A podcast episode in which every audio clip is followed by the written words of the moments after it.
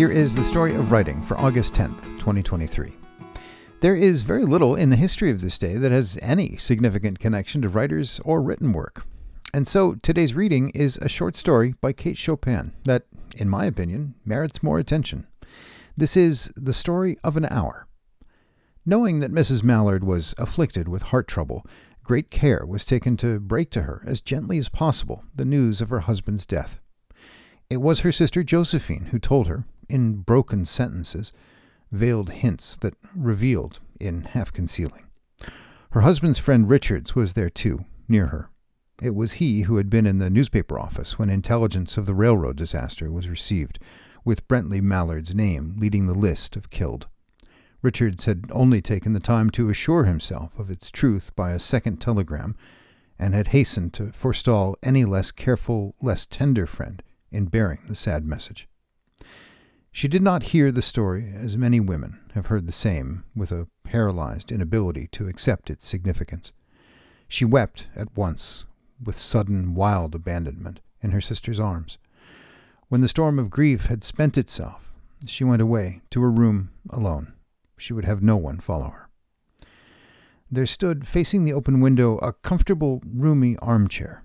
Into this she sank, pressed down by a physical exhaustion that haunted her body and seemed to reach into her soul. She could see in the open square before her house the tops of trees that were all a quiver with the new spring life. The delicious breath of rain was in the air. In the street below, a peddler was crying his wares. The notes of a distant song, which someone was singing, reached her faintly, and countless sparrows were twittering in the eaves. There were patches of blue sky showing here and there through the clouds that had met and piled one above the other in the west, facing her window. She sat with her head thrown back upon the cushion of the chair, quite motionless, except when a sob came up into her throat and shook her, as a child who has cried itself to sleep continues to sob in its dreams. She was young, with a fair, calm face whose lines bespoke repression and even a certain strength. But now there was a dull stare in her eyes, whose gaze was fixed away off yonder on one of those patches of blue sky. It was not a glance of reflection, but rather indicated a suspension of intelligent thought. There was something coming to her, and she was waiting for it, fearfully. What was it? She did not know. It was too subtle and elusive to name, but she felt it, creeping out of the sky, reaching toward her, through the sounds, the scents, the color, that filled the air. Now her bosom rose and fell tumultuously. She was beginning to recognize this thing that was approaching to possess her, and she was striving to beat it back with her will, as powerless as her two white, slender hands would have been. When she abandoned herself, a little whispered word escaped her slightly parted lips. She said it over and over under her breath. Free, free free.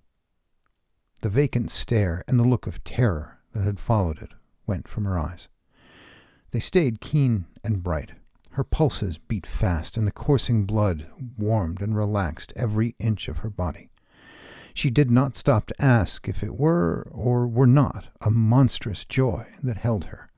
A clear and exalted perception enabled her to dismiss the suggestion as trivial.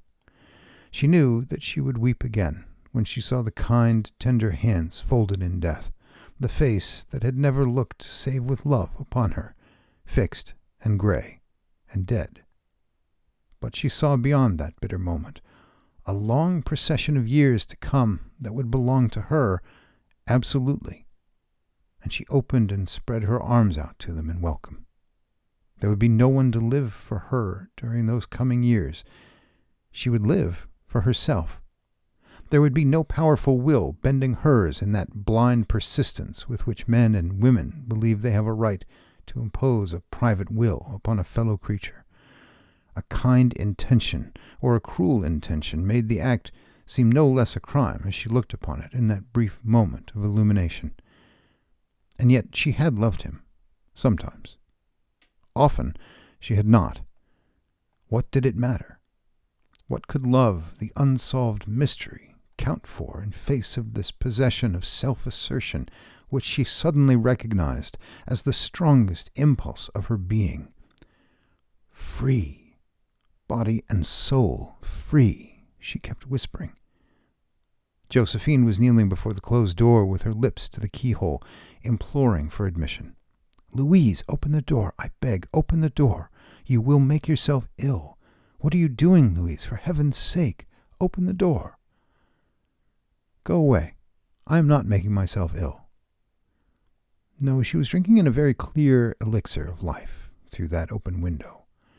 Her fancy was running riot along those days ahead of her spring days and summer days, and all sorts of days that would be her own. She breathed a quick prayer that life might be long. It was only yesterday she had thought with a shudder that life might be long.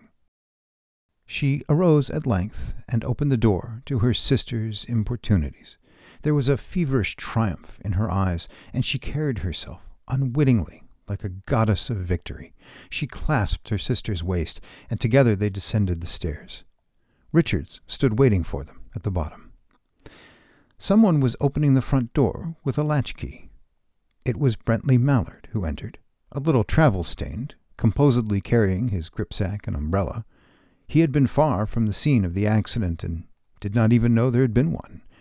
He stood amazed at Josephine's piercing cry, at Richard's quick motion to screen him from the view of his wife. But Richards was too late. When the doctors came, they said she had died of heart disease, of the joy that kills. And that is the story of writing for August 10th. Thanks for listening.